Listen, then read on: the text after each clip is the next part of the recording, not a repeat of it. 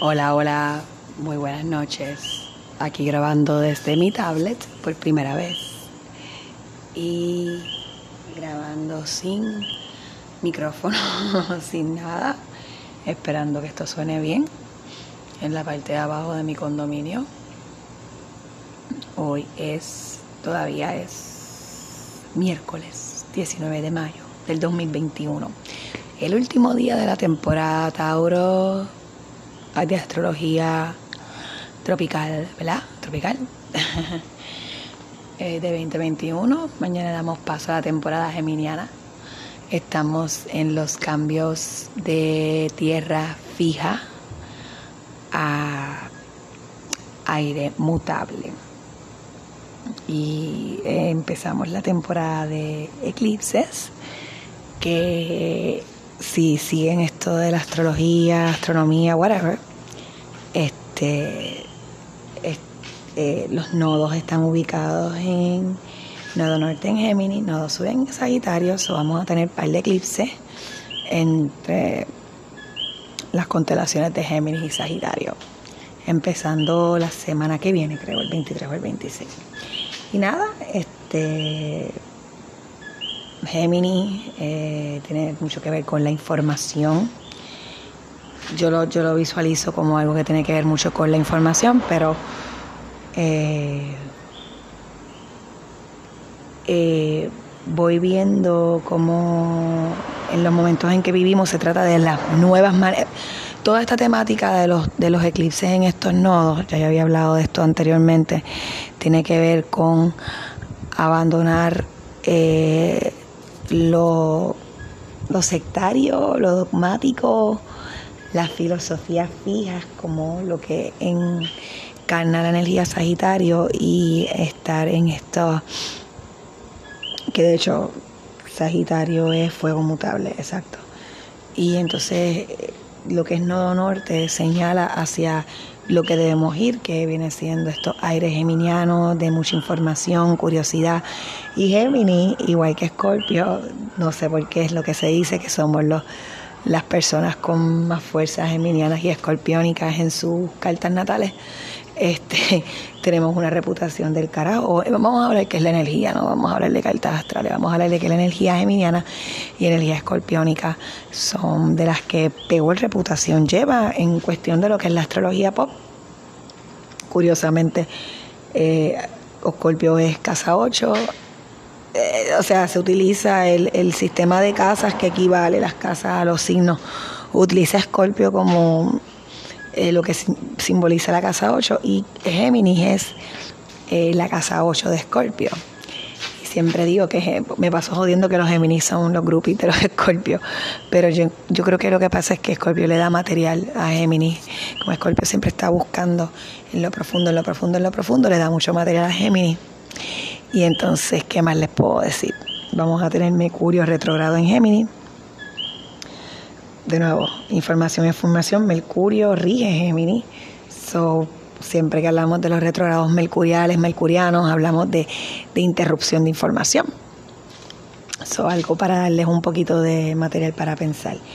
Eh, esta temporada taurina, por ejemplo, yo siempre hablo mucho de la energía taurina, soy luna en Tauro, eh, tiene que ver mucho con los placeres, la seguridad, eh, las cosas que nos hacen sentirnos bien en, lo sensorial. Eh, y de la casualidad que todos estos planetas que estaban en Tauro, este, pues están también vacilando con, con, Urano, que lleva ya tres años entrando y saliendo en Tauro, Urano es revolución. So, si sintieron que dentro de esta, esta temporada estaban em, como cuestionándose todas estas cosas que usualmente es lo que le ha dado seguridad y placer, pues puede ser que tenga que ver con eso. Yo, algo que, que, que noté, que me pasó, porque yo he escuchado que Tauro no tiene que ver con el cuerpo, pero sí tiene que ver con las sensaciones en el cuerpo y con la naturaleza. Para mí la naturaleza y el cuerpo son una, pero nada, estoy divagando. Y pues eh, una de las cosas que más yo estuvo bien presente en la temporada taurina en mi cuerpo con luna taurina en mis cambios hormonales. Ya yo sabía y he hablado aquí anteriormente de cómo pues desde la mitad de mis 30 hasta acá pues he ido viendo este campo, este cambio en mi en mis comportamientos hormonales, sobre todo en el líbido, que tengo que hacer un puticlub exclusivo acerca de mi historia libidinosa en los últimos meses, no la he compartido, lo que pasa es que no me quiero ir tampoco muy personal porque involucro a otra gente y no quiero hablar de cosas de otra gente sin ellos darme autorización, pero sí, este, después comparto esa información en el próximo Puticlub Solitario. Solitario. Pero sí, este, pues nada, resulta que yo ya desde hace unos cuantos meses estaba eh, con las sospechas de que al parecer estoy en procesos perimenopáusicos y pues al parecer sí. Ya prontamente voy a estar haciéndome unas consultas en otras cosas porque pues la gente que me quiere y que está alrededor de uno dicen, ah, tienes que ir a chequearte.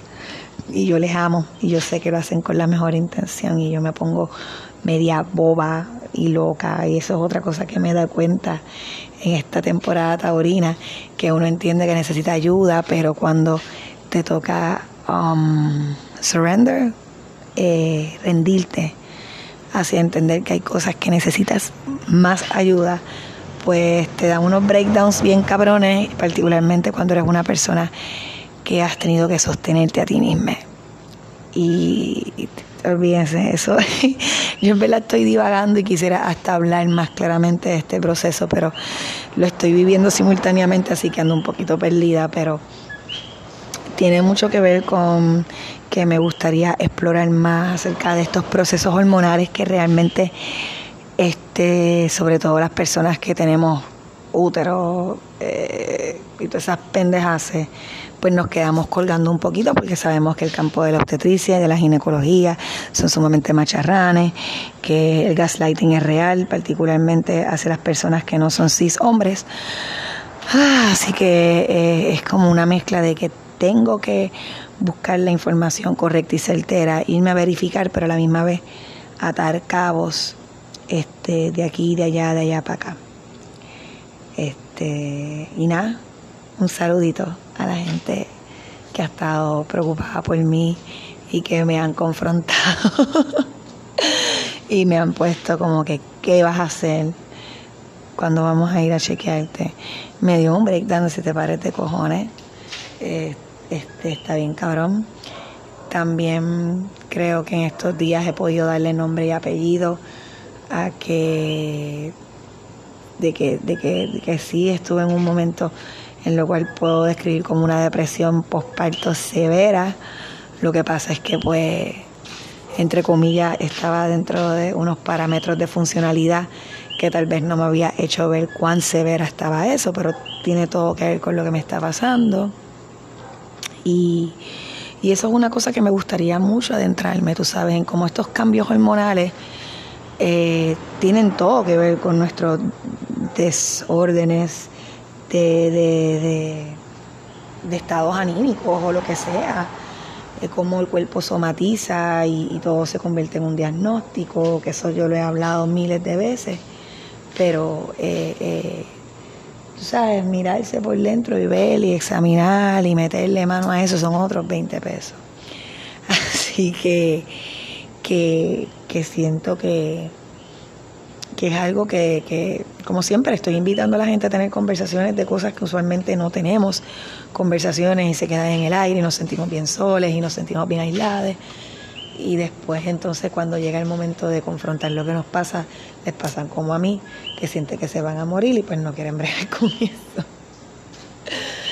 Pero, pero sí lo veo como una excelente y bella lección de esta temporada y entrando entonces a la fase de, información donde vuela, perdón, donde esta fase de temporada donde vemos que la información vuela, vuela, vuela, vuela, donde todo es mucha información, mucha curiosidad, mucha, mucho juego, mucha actitud lúdica, pues estoy tratando de adoptar una mirada curiosa al aprender y al, al, ser un, aprendiz y, no tener siempre las contestaciones y reírme y no siempre tener que tener siempre la contestación correcta o, ser la persona más perra o ser la persona que, más cabrón hace algo, que total, yo cuando siempre trato de hacer algo de forma bien perfeccionista y no me sale de la primera me quito, because I'm like that. Pero precisamente eso es lo que hablo, de ver las cosas con ojos lúdicos, tú sabes, el, jugar, el enamorarse de los procesos, lo que siempre hablo.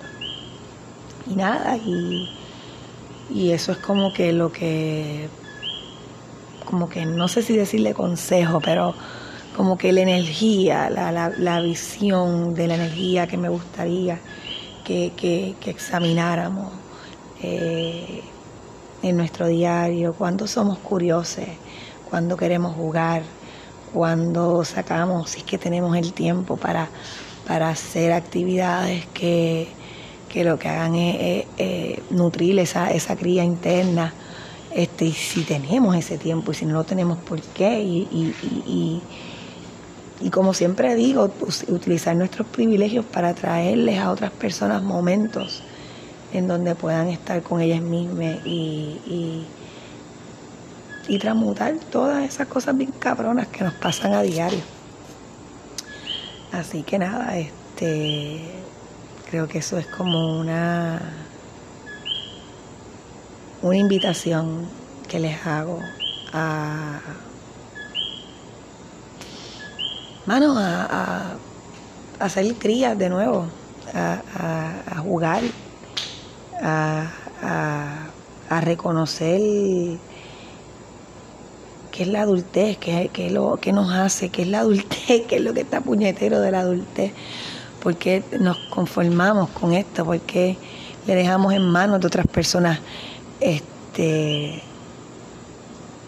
todo lo que nos controla, cómo nos podemos eh, apropiar, eh, adueñar de nuestros procesos y de lo que nos lo que nos trajo sonrisa, si es que en algún momento no nos trajo sonrisa, y si tuvimos niñez bien precarias, bien traumatizantes, este, preguntarnos qué podemos hacer en nuestra adultez que, que, pueda, no sé, contribuir a que eso no pase a otras personas.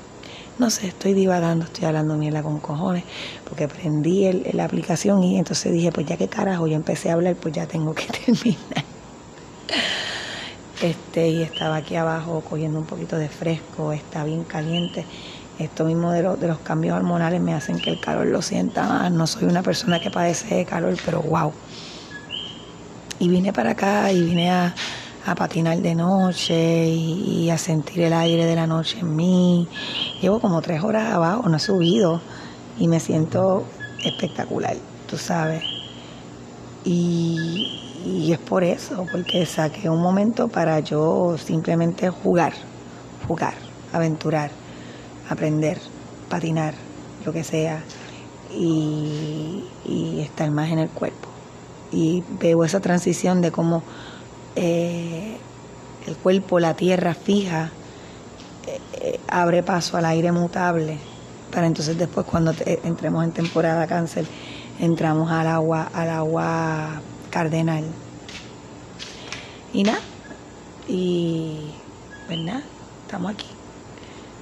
Gente, la salud es primero, pero es un proceso holístico, es un proceso que conlleva el reconocimiento total de las cosas que se mueven dentro de nosotros el reconocimiento total de quiénes somos, quienes nos rodean, eh, el peso de las relaciones que están a nuestro alrededor, qué es lo que queremos para nosotros, si estamos criando, qué es lo que queremos para nuestras crías, eh, entender que el mundo se mueve a través de cambios, que nada es estático, que todo es dinámico y que todas estas cosas que estamos pasando, son el, movimiento, es, nuestra historia, no sé ni, ni, qué palabras utilizar correcta, pero this is where it's, at, aquí estamos, eh, protéjanse mucho, um, cultiven la ternura, cultiven el amor, eh, cultiven el hablar claro, cultiven el, el, tener relaciones construidas con mucha paciencia y mucho cariño, los procesos, los procesos, los procesos, los procesos. Enamorémonos de los procesos. Y nada. Y no voy a seguir divagando. No quiero seguir divagando porque es que siempre me pasa lo mismo, viendo esta cosa, empiezo a divagar, después no hablo nada de lo que quería hablar. Después digo, ay, siempre digo que quiero descubrir algo y no hago nada. Y el mes que viene hablo de otra cosa, pero nada, esa es la vida, esa soy yo. Y, y voy a dejarle hablar mierda. Les amo, Corillo. Y nada, estamos aquí. El mantecado. Bye.